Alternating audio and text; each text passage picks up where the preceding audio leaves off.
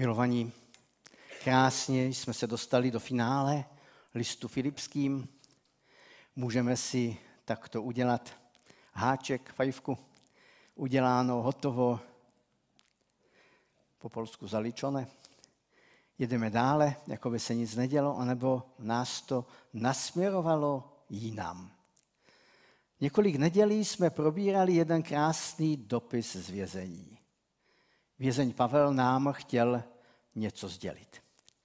Když člověk dostal dopis z takzvaného nápravného ústavu, čekal, že vězeň bude něco chtít, požadovat. Že nás bude, bude prosit o cigarety, cukr a hygienické potřeby. Víte, a konečně jsme se dočkali i my. Do tohoto momentu apoštol Pavel nic nechtěl. Zabýval se spíše ostatními sourozenci v Kristu. A teď konečně přiznává, že něco by se mu teda hodilo. Milost vám a pokoj od Boha, Otce našeho a Pána Ježíše Krista. Přečteme si základní text, který je vlastně zakončením celého radostného, úžasného dopisu apoštola Pavla z Bohu ve Filipech. Velmi jsem se zaradoval, že již zase rozkvetla vaše, peče, vaše péče o mě. Vím, vždycky jste na to mysleli, jen jste neměli příležitost. Ne, že bych si naříkal na nedostatek. Naučil jsem se být spokojen s tím, co mám. Dovedu trpět nouzi, dovedu mít hojnost. Ve všem a do všeho jsem zasvěcen. Být syt i hladov. Mít nadbytek i nedostatek. Všechno mohu v Kristu, který mi dává, dává sílu. Avšak učinili jste dobře, když jste mi pomohli v mých těžkostech. I vy to víte, Filipští, že v počátcích Evangelia, když jsem vyšel z Makedonie, ani jedna církev se nepodílela se mnou na příjmech a vydáních, jen vy sami. Vždyť i do Tesaloniky víc než jednou jste mi poslali na mé potřeby. Ne, že by mi šlo o dary. Jde mi o to, aby rostl zisk, který se připisuje k vašemu dobru. Dostal jsem tedy všechno a mám hojnost. Jsem plně opatřen, když jsem přijal od Epafrodita dary, které jste mi poslali. Jako vůni příjemnou, oběť vhodnou Bohu milou. Můj Bůh dá vám všechno, co potřebujete. Podle svého bohatství v slávě v Kristu Ježíši. Našemu Bohu a Otci sláva na věky věku. Amen. Pozdravujte všechny kteří patří Kristu Ježíši. Pozdravují vás bratři, kteří jsou se mnou. Pozdravují vás i ostatní bratři, zvláště ti, kteří jsou z císařského domu. Milost Pána Ježíše Krista buď s vámi. Otče, já tě chválím za to, že tohle slovo si nám dnes připravil. A moc tě prosím, aby si ho oživil svým duchem, abychom pochopili, co nám chceš skrze ně dát. Amen. Můžete se posadit. Znovu prvním veršem našeho dnešního textu jsme uváděni do radosti. Velmi jsem se zaradoval, že již zase rozkvetla vaše péče o mne. Ta radost tentokrát je z důvodu toho, že lidé filipští se postarali nějakým způsobem o Pavla. Vlastně pokud bychom my, křesťané, měli být z něčeho specialisté, když mluvíme o radosti, tak to je právě radost ze života. To je radost ze smyslu života. Nevím, jestli se specialisty na různé věci. Znám vás některé hodně dobře a vím, že jste specialisté v různých oblastech toho, co děláte a v různých oblastech třeba hospodaření nebo podnikání nebo dalších věcech. Muzika se ani nespomíná, to je jasné. V Oldřichovicích to je jednoznačné. Prostě jsme specialisté v, roz, v různých věcech, v různých oblastech. Ale vyloženě radost by měla být specializací vlastně všech křesťanů, bez výjimky. Radost z toho, že mám odpověď na zásadní otázku proč. Proč tu jsem, jaký smysl má moje snažení. Nevím, jak se vnímají nás lidé kolem nás, jestli nás vnímají jako lidi radosti, ale v podstatě řekl bych, že na základě listu Filipským takhle by to mělo být, že by měli na nás vidět boží radost. Eh, mnozí lidé, kteří se zabývají lidským snažením, říkají, že znát odpověď na otázku, proč je to nejdůležitější. Pokud víme proč, odpověď na další otázky, jak a co, bude jednoduchá. A pokud víme, proč jsme takoví, jaký jsme, proč se radujeme a proč jsme třeba spokojeni, to je naše dnešní téma, tak mnoho dalšího je vyřešeno jak jsem už předeslal, křesťany by, křesťané by opravdu měli být specialisty na radost a na spokojenost. Víte, křesťanům občas nejde politika, ale radost by měla být naší výstavní skříní. Politika nám často moc nejde, takže občas si připomenu Luterova slova, že máme si vážit nevěřících třeba, anebo třeba i polhanských dobrých opakují, dobrých politiků. Prostě některé věci křesťané eh, výhradně neumí líp než jiní. Ale radost bychom měli mít. Jak se ona Pavlova radost projevuje? Tentokrát spokojeností. Vězeň Pavel, Pavel je spokojený. Je to jako protimluv. Vězeň Pavel je spokojený. Za svůj život se toho mnoho naučil, mnoho zažil a je spokojený. Dostal jsem několik dopisů z vězení, ale vždy z dopisů a pak z návštěv přímo sálala nespokojenost. Tady u našeho vězně pro evangelium je to jiné. A poštol Pavel věděl proč. Proč tohle zakouší, ví, proč tohle vězení a byl s tímto poznáním spokojený. Vlastně ve smyslu Ježíšových slov bylo to, a dokonce je to stále normální. Pro následování jsou zmiňována od prvních kapitol Nového zákona. Už od slov kázání nahoře je to jasné. Blaze těm, kdo jsou pro následování pro spravedlnost, neboť jejich je království nebeské. Blaze vám, když vás budou tupit a pronásledovat a lživě mluvit proti vám, všecko zlé, kvůli mně, Radujte se a jásejte, protože máte hojnou odměnu v nebesích. Stejně pronásledovali i proroky, kteří byli před vámi. Takže pokud se nám stává, že nejsme úplně akceptováni a třeba jsme odmítáni, mnoho svědectví přímo nějakého pronásledování teď nezažíváme, ale takové odmítnutí, takové přezírání, taková trošičku povýšenost nad křesťany je občas vidět i teď v naší době.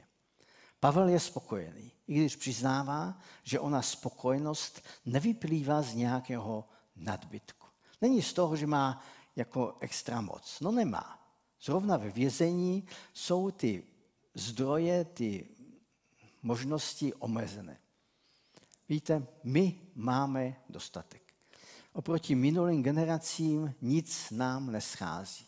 Máme nejen dostatek, ba dokonce solidní nadbytek. A zaslechl jsem v minulém období, v posledních dvou týdnech, jednu přednášku, která pojednávala o tom, že pokud něco lidstvo opravdu nezvládá, je nadbytek. Při nadbytku degeneruje. Ztrácí ochranné mechanismy. Začne se zabývat nesmysly. Oproti tomu nedostatek, když lidstvo a nedostatek, anebo při krizích lidstvo prozatím vždycky všechno nějak zvládlo. Lidé jsou schopni heroických výkonů, když jsou v nebezpečí. A apoštol Pavel vyznává, jsem spokojen. Umím zvládat nedostatek, dokonce existenční nedostatek, hlad, neschopnost někde se ubytovat, mnoho dalších nepříjemných věcí, ale umím zvládat i dostatek, i nadbytek. Někdo by řekl, jsem v pohodě.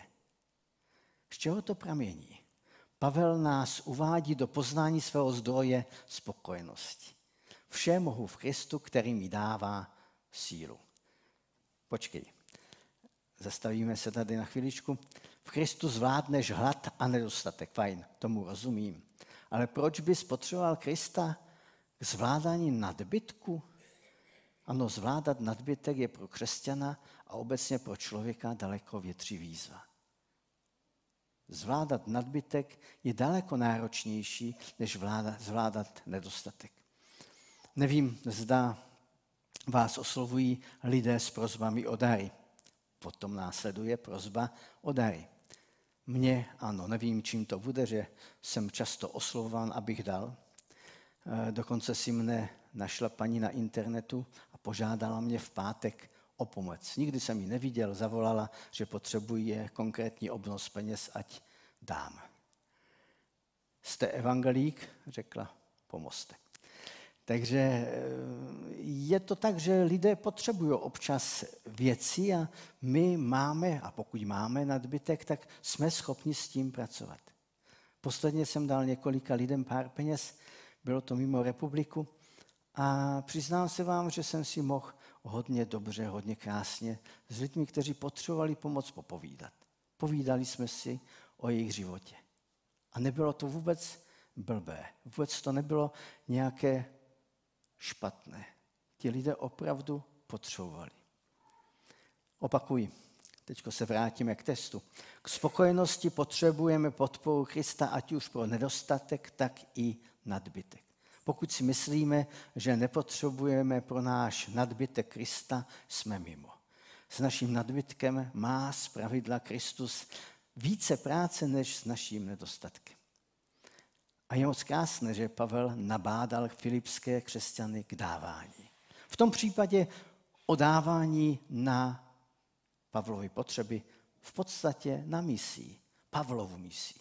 A používá tady ekonomické pojmy jako, což mě vždycky zarazí, když už jsem z toho oboru, příjem, vydání a zisk. Dokonce řekne takovou odvážnou věc, která mě vždycky osloví. Nejde mi o to, že já to potřebuji. Jde o to, aby vy jste si zvětšili zisk, který vytváříte v nebi. Teď to je parafráze už tohoto textu. Ale jde o vás. Vy, když dáváte, tak zvětšujete svůj zisk v nebi.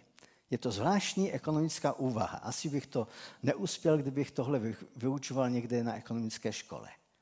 Ale takhle to je. Pokud já dávám, tak si zvětšuji svůj vlastní zisk. Zvláštní ale ještě se k tomu možná vrátíme.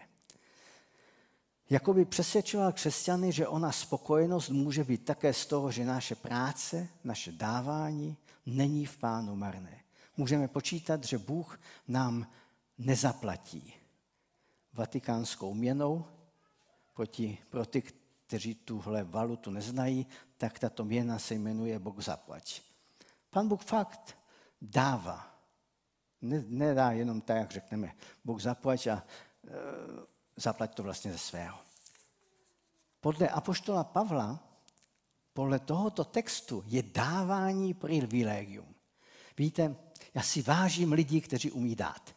Vážím si i vás, milí oldřichovičtí zborovníci, že umíte dávat. Víte, když se podívám kolem sebe, přestava kostela je toho dokladem umíte dávat.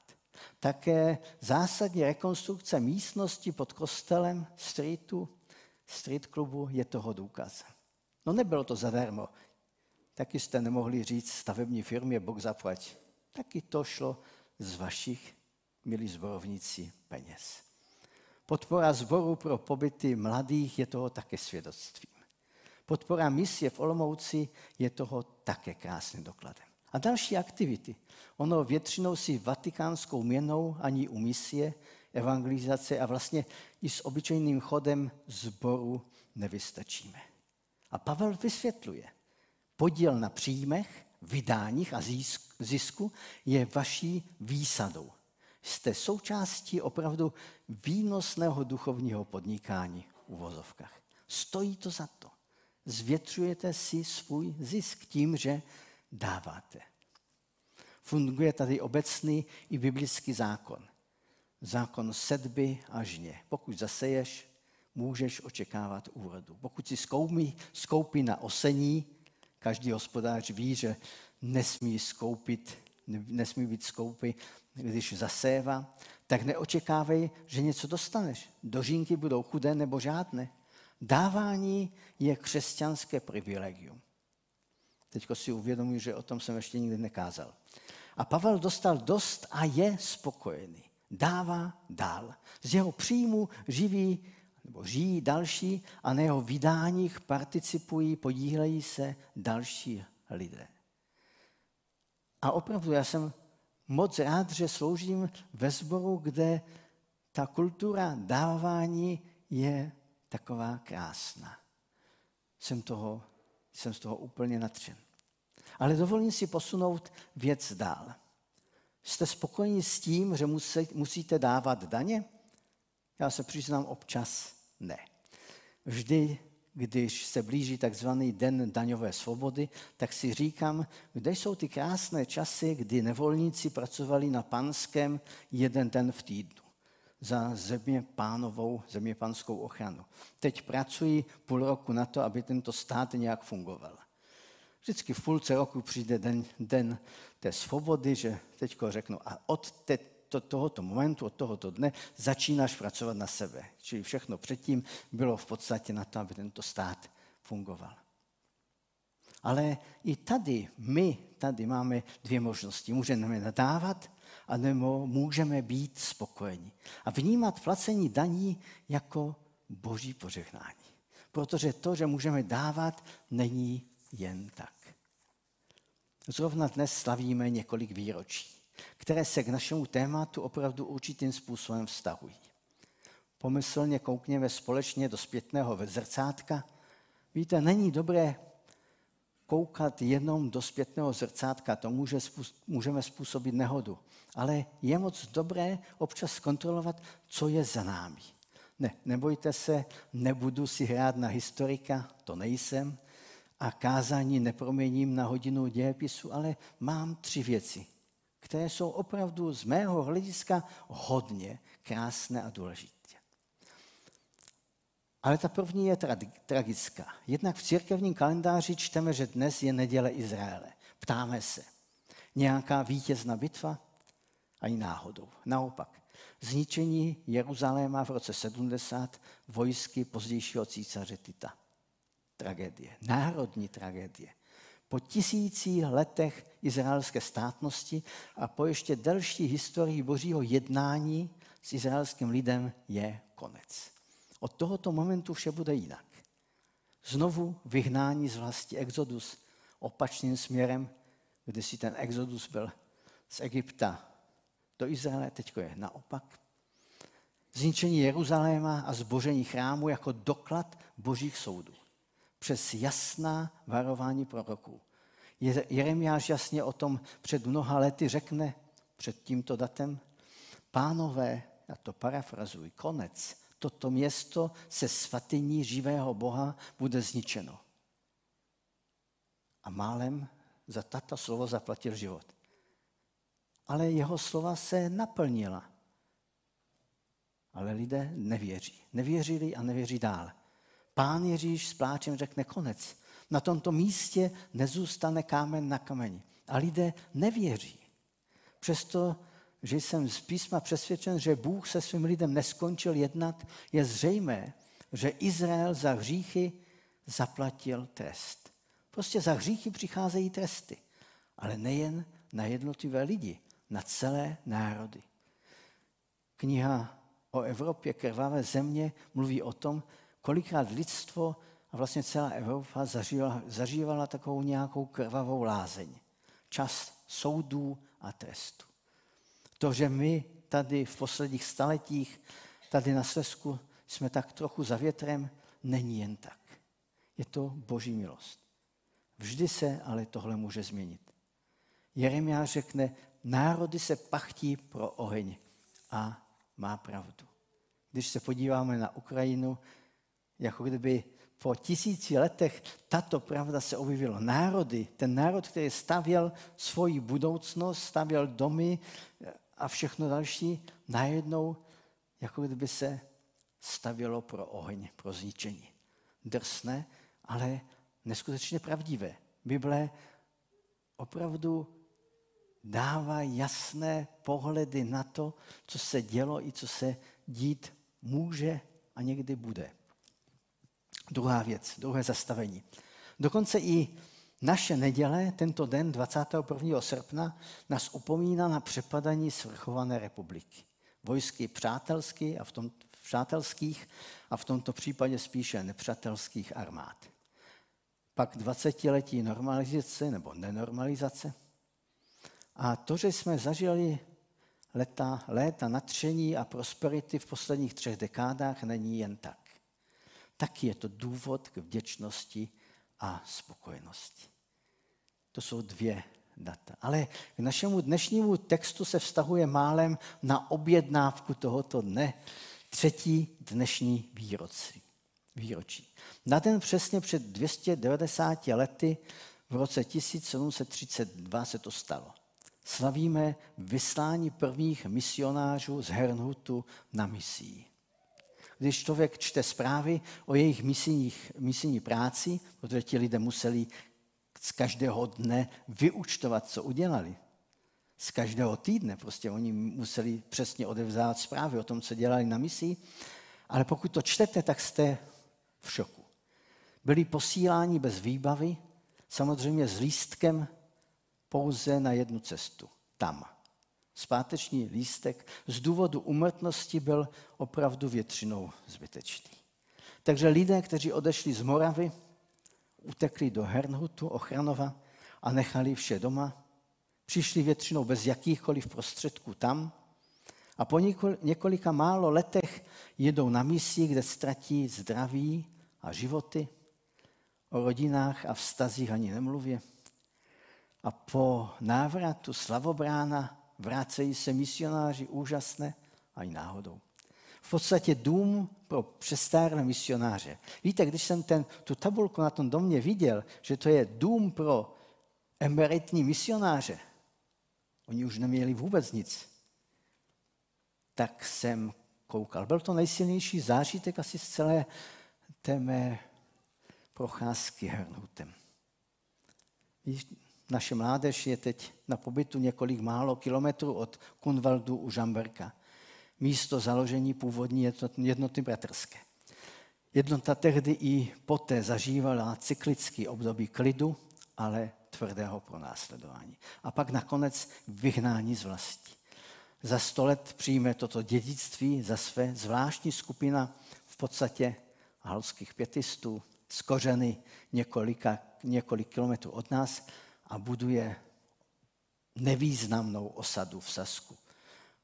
A pak jdou do celého světa. Jak to dopadne? Pokud můžete, zajeďte si prosím do muzea misie právě v Hernhutu, v Ochranově. Z Liberce přes Polskou Bogatyni vyhněte se prozatím Turovu, tam by to mohlo být zajímavé. A pokud možno ze směru na Libau odpočte do Ochranova. Ve městě jsem byl mnohokrát vždy ale jenom v noci po práci. Ale jednou jsem dorazil dříve, tak jsem stihl otevírací hodiny muzea misie. Víte, neoslovili mne artefakty, ty věci z misijních cest a míst. Takových podobných lze spatřit jinde v, etro, v etnografických muzeích spousty. Ale oslovila mě statistika. Kolik je v jednotlivých zemích na různých kontinentů členů této církve. Na začátku to bylo pár lidí, nebo pár desítek lidí, kteří odešli tady od nás do Ochranova. Teď je několik tisíc v Německu, u nás se ve ščítání lidu přihlásilo na 1200 členů do té církve. A po jednotkách tisíc v jiných státech, ale několik milionů třeba v Africe. A dovolím si přirovnání. Je to tak, jako by náš zvor, který má tisíc dospělých členů, nebo přes tisíc dospělých členů, založil sbory a církve, které, které by měly několik milionů členů. To je neskutečné. Když si to člověk jako promítne ty věci, ta čísla, tu statistiku, tak si řekne neskutečné boží jednání. A uvědomí si, že, že na začátku bylo v podstatě nic. Byli chudáci, kteří odešli ze svého domova, z okolí Suhdola nad Odrou a z dalších měst odešli založili osadu, vesnici, dostali pole, na které mohli postavit baráčky.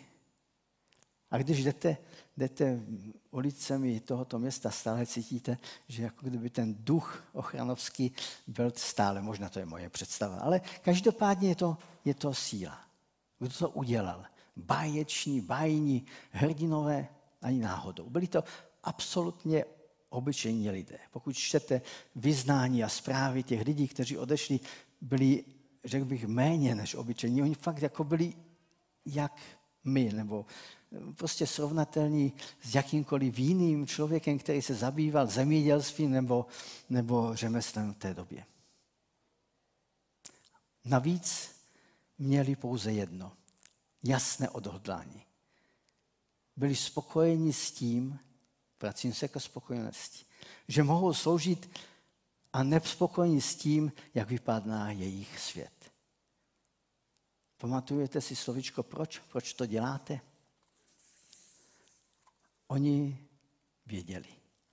Protože jsme uslyšeli výzvu. Jděte do celého světa a pochopili, že to je pro nich a pochopili, že to má smysl. Náš dnešní závěr dopisu jednoho vězně je o spokojenosti křesťana. Pavel nás k ní zve. Nabádá nás k ní. Ale je to celé? Máme vždy právo být spokojení, pokud je kolem nás tolik výzev? Pokud nás písmo vede v oblasti misie v podstatě k nespokojenosti? Takže dnešní finále listu je jak o spokojenosti, tak o nespokojenosti. Nespokojenost se stavem světa přiměla Pavla k práci, k činnosti, k misi a dovedla ho do vězení a v konečném důsledku na popraviště. Spokojenost s dostatkem i nedostatkem pramínila z toho, že Ježíš pomáhal Pavlovi a dalším, jak v nedostatku, tak v nadbytku. Tento veskrze radostný dopis je výzvou ke spokojenosti. Nabádá k umění žít v nedostatku, tak v nabytku, nadbytku. Ale tento veskrze radostný dopis je výzvou k nespokojenosti. Nabádá abychom to neodpískali. Abychom se nespokojili se stavem společnosti i církve. Abychom bojovali o proměnu společnosti i církve evangeliem. Na konci některých konferencí se dělá něco takového jako vyslání. Že? A já bych byl rád, abyste pocítili, já vás nebudu vzývat, abyste přišli a potom dělat nějaké mm, věci, které jsem kdysi dělával, ale to je nepodstatné.